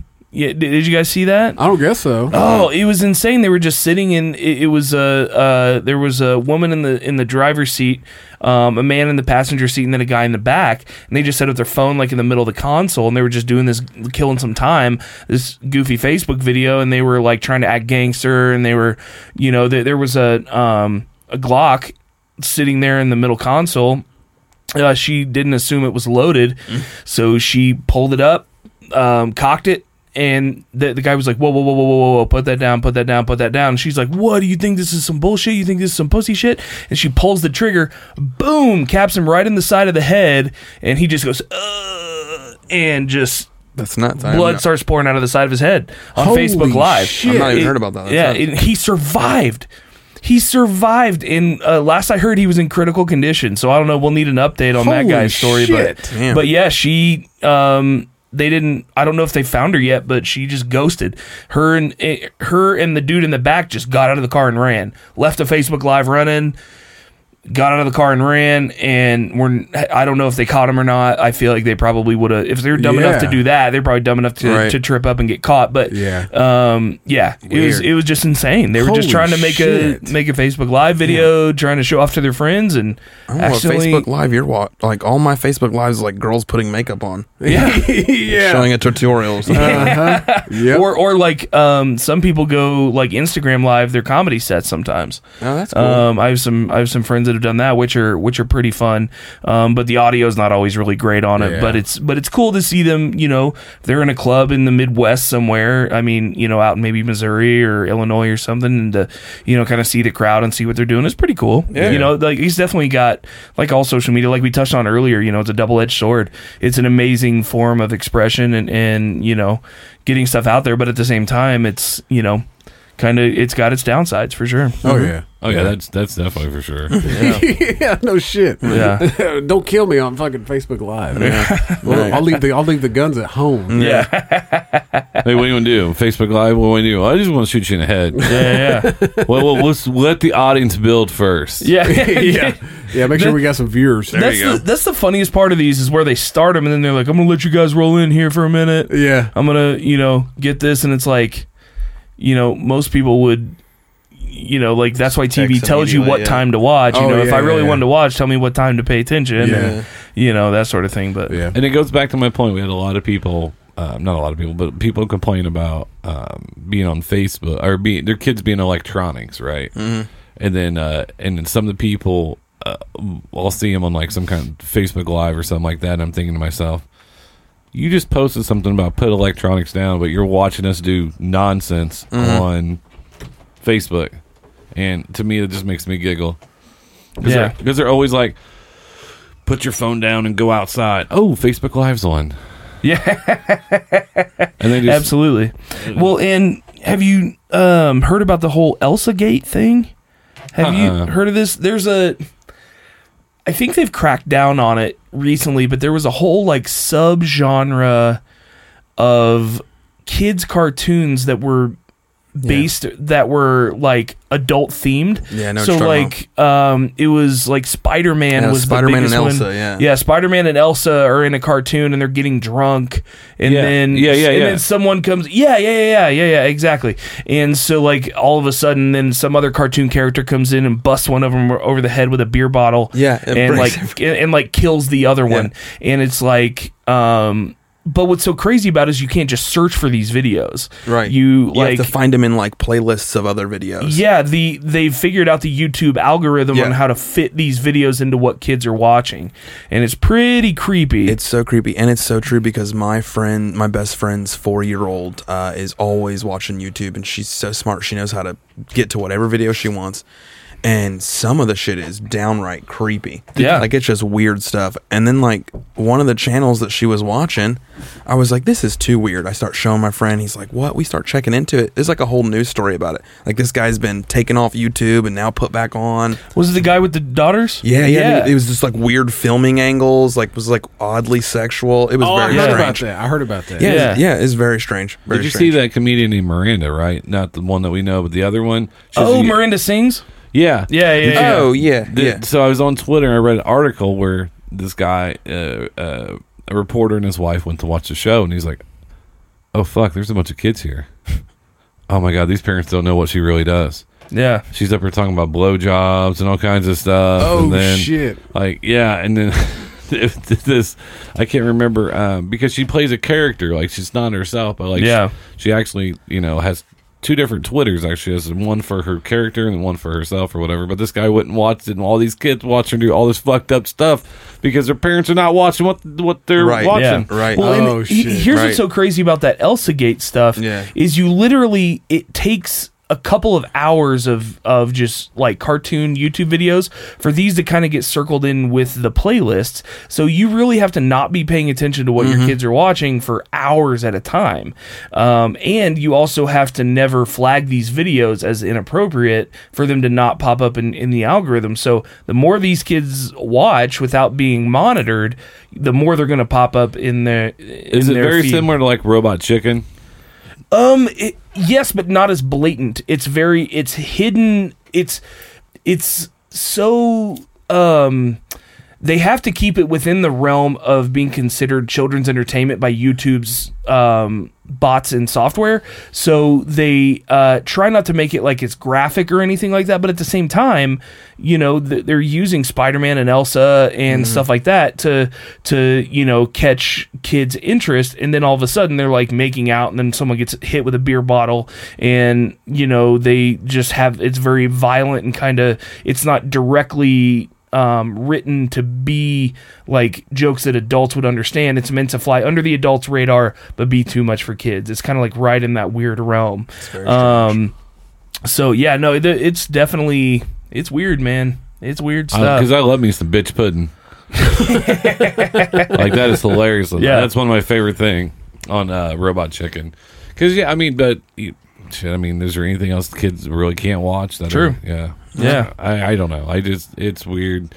I mean, even if they watch that stuff, you still talk to your kids. And, yeah. And absolutely, for sure. I know the boys watch some shit, and I know if I try to catch it, I tell them to turn it off. Or Colin has restrictions on his phone. Yeah, he needs it. Yeah, so he wants to look. Because he learned about porn not from here, but like at school. Oh yeah, easily. Yeah. Oh yeah, yeah, yeah. And that's one of the coolest things that my best friend, he's got 2 kids, and he is completely normalizing all the taboo stuff in our culture. He, you know, from a very young age, when they start to become interested in their, you know, bodies, and they're wanting to know what their body parts are called, he flat out, well, that's called the vagina. That's called the penis. If this is yours, you decide what happens to it. If you ever feel uncomfortable, you have the ability to walk away. And, you know, just completely normalized cannabis, and normalized, you know, just these parts of society that are so taboo. Now, cannabis not so much, but when it comes to like sex and hard drugs and violence, you know, they're completely honest with them, and, you know, don't ever try to just tell them not to do things because they shouldn't do them. They tell them why they shouldn't do things, and here's why. Yeah. You know, and also, you know, I think it's important for kids to know that there's a difference between violence and force. You know, if you need to defend yourself from force, that's not necessarily violence. Yeah. So just because, you know, to tell kids they shouldn't hit each other, you know, sure, that's true. You shouldn't go out and be violent to someone, but if someone is, you know, hurting you, you have the ability to defend yourself with force. And I think that those sort of things, you know, kids need to know those distinctions. Oh, yeah. And by being honest with them and normalizing that sort of thing, they're less likely to react the way that television tells them to. Yeah. So I think that's a pretty, you know, cool thing, and is lacking a lot in today's. Yeah. I am in the bedroom all the time watching. What? I was going to let him finish the sentence. Just let your mind wander. CPS has already been here once. Yeah. I got to be a part of that. Yeah. That was, yeah. That's another fucked up society thing. Yeah. We just got to make sure, like, but some of the stuff they watch is not funny. I think that's what bothers me. Like, we talked earlier to bring it back around. Like, that's not funny. Even as a kid, like, that's not funny. Yeah. Yeah, no, there's a lot of shit out there. But I mean, you know, it's like, that's what YouTube has done. Yeah. You know, it is people will make money off a video because it's stupid, because people are like, oh, you got to watch how horrible this shit is. You know, so then they'll get fucking 10 million views. Yeah, totally. You know? Paul. Yeah, I mean, I didn't want to be specific, but yeah. Oh yeah, we trashed him many a time. Oh yeah. That's you know, it's when you have an open forum like that. Well, I mean, YouTube nowadays is anything but an open forum, but you know, when you offer a forum, you know, that's crazy how that stuff all comes to play. And music's the exact same way. Yeah. You know what I mean? You turn on pop radio and it's the same kind of formula, the same time signature, the same essential shit, same key, 4 chords, damn. Same 4 chords, you know, just with little different hooks and different names attached to it. And that's really, you know, what gets pumped out. So, oh yeah, for sure. Yeah, absolutely. Well, all right, we better wrap this up.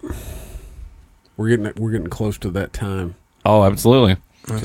So you guys have the year coming up for the show, right? Yeah, we've got a couple cool things in the works. Actually, most recently we've got a 420 show at the Kettletop, along with the open mic, the success of the open mic. That's something we should have talked about, is the open mic did so well that Kyle started a showcase, a comedy showcase, the same place. It's also once a month, but it's usually people that do comedy for a living. You have a couple really solid headliners, mm-hmm. and then some local people opening.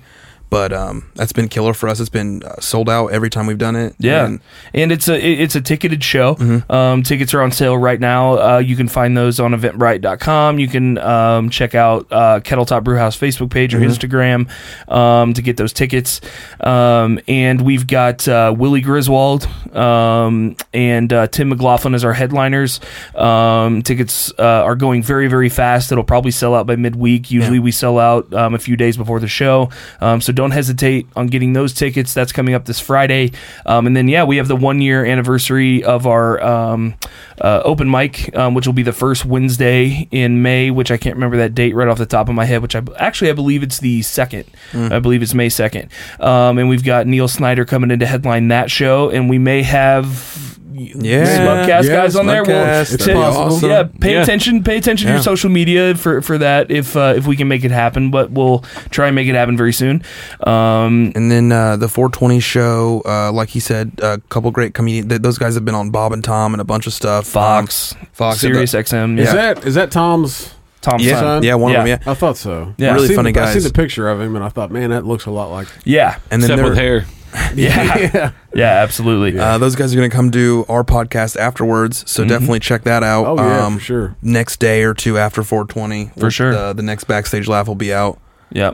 And, like he just said, go on and Apple iTunes, subscribe to Backstage Laugh Podcast. That's what we have going on. I'm on social media as Uncle Buck's House on all forums. You can find me Justin Alley, usually Justin Alley 318 on Instagram. We got some shows and stuff coming up, so yeah, absolutely. Keep an eye out. I'm going to be doing stand-up in Muncie on April 25th. Next Wednesday, I'm going to be on the Comedy Underground show over there. So any of our folks up in Muncie want to come see me do comedy, it's an awesome space there. Be here now down in the basement. Yeah, so, shout out to Comedy Underground Muncie. We like to go and very fun show up there. So. Awesome. Very fun show. Yeah, that's awesome. Yeah. There's a lot of times. Yeah, it's one of the coolest ones we've been able to come in a while where, hey, plug your stuff, and people actually have stuff to plug. Yeah. I've never had anybody like, hey, I'll be here on April 20th. I'm like, wow, that's really fucking cool. No shit. Yeah, we try to stay busy. Yes. All right, man. Fuck, we appreciate you coming in. Thanks for having us, man. This is a blast. Yeah, for sure. And then we have our 100th episode coming up in August. Oh, nice. Oh, shit. It's awesome. I forgot to... Oh, fuck. I haven't checked out that venue yet. I totally forgot all about it. So what we plan on doing with that is people that have been associated with the show on and everything is we're going to try to have obviously a podcast, do a podcast. Yep. Going to be probably a long one. Yeah. And then obviously we're going to be doing other things there like people doing stand-up, people doing whatever. Yeah. So we're still in the works. Cool. So we actually got to do that August 11th. It's August 11th, yeah. Is it? Okay. Is that what you said? Yeah. That sounds cool. Sweet. We'll have to figure that out. You may have to come do stand-up. Yeah, guys, you might have to hit us up. We'd love to do that. Yeah, that'd be fun. Because what we're trying to do is we did Juices real fast, and we want to wrap it up, but he did it in Cincinnati because he was, which I'm glad he did it there. He did with Pointless Discussion. Those guys are great. Yeah. But we kind of saw how it worked a little bit, and we knew that like we want to have like a stage, and then some other things. We got enough time to plan it, and then we know Juice to be there, Shane will be there, and then the whole Smutcast fam will be there, and then hopefully have some live music, and then Repo Records, all that stuff. Yeah, Miranda, everybody. Yep. Yeah, for sure. Hopefully she keeps her clothes on. Well, I mean, I don't know. We'll see. Yeah. We'll see. No, I'm just gonna. That just by saying that, I'm gonna follow whatever she does. So, if she takes her clothes off, it's fair game. I'm game. I'll come out and dig us. Yeah, there you go. It's actually really funny. But before I know we're wrapping up here, but I got to tell this story. There was actually some folks in the Burning Bridges Comedy Festival this last weekend. Yeah. Very funny individual from Louisville named Dan Alton. He did his set in his underwear. Oh, shit. Yeah, and it's actually not the craziest thing we've heard of. Yeah. If you go back and listen to our first episode with Tony Foxworthy and Brent Terhune, he talks about with the same comic. No, he was going with DJ Dangler. They were going to do a nudist colony. Yeah, they had in which clothing was optional, and I think Brent did his with his clothes on. I think DJ did his with his clothes off, and I am yet to talk to him about how that gig went, but that's some pretty funny shit. Yeah, that's awesome. I'd have to have you like help tug to make it look bigger before I did it. I'd definitely be back here swinging at dude. Make sure you got a little length on it. You know, get yourself a fluffer. Yeah, I know. That's two episodes. That's two episodes now that we've talked about fluffers. Because we've always went. We tried out for one, but we didn't like stuff being sprayed on us. That's hilarious. Oh, that's funny. Well, thanks for having us, man. This has been an absolute blast. Yeah, hell yeah. All right, well, you can check us out. We're on Twitter, at Smugcast Show.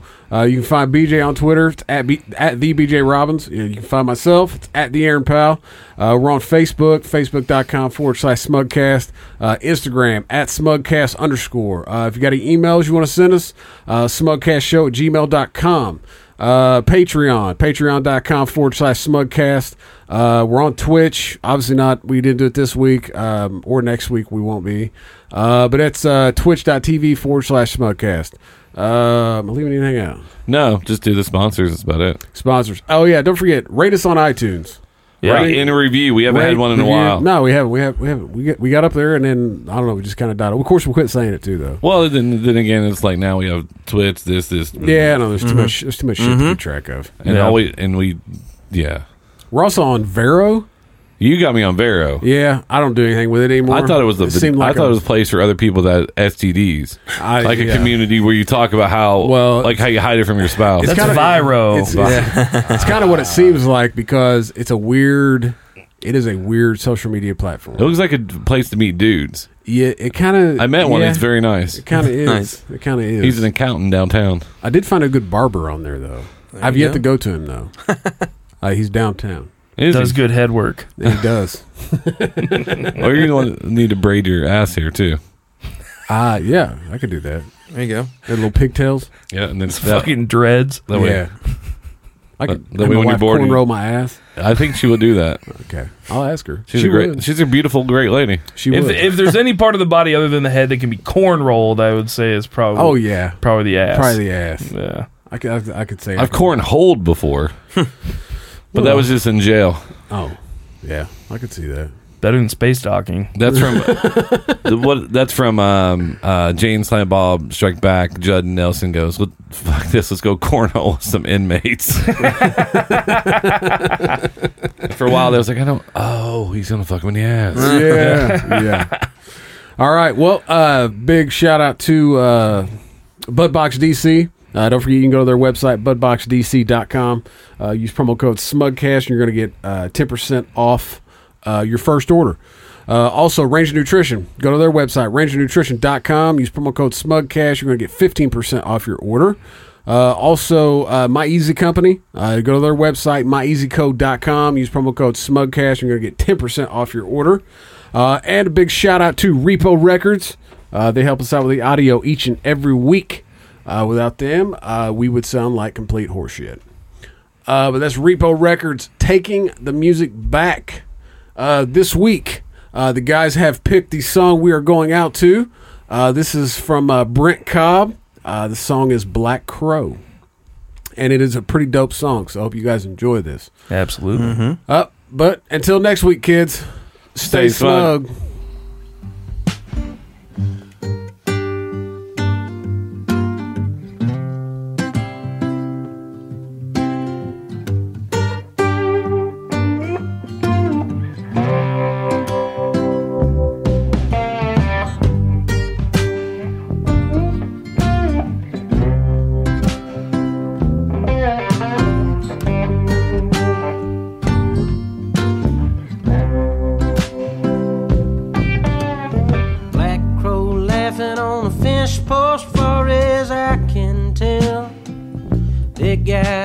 Some behind me, Lord, 'cause I feel I'm doing well.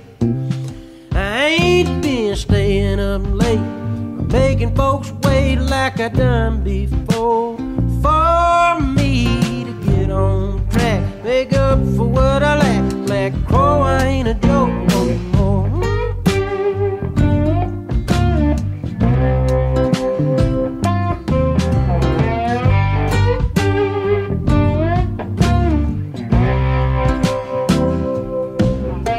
Cold, cold, empty home. What's a man to do when he ain't got no dough? And his door's been kicked in by the damn tax man 2 days ago. Well, it gets a case of the fool wants to break all the rules, so it pulls out his gun. Corner stores a good aim to make a little change, but it's a shame to blame some innocent.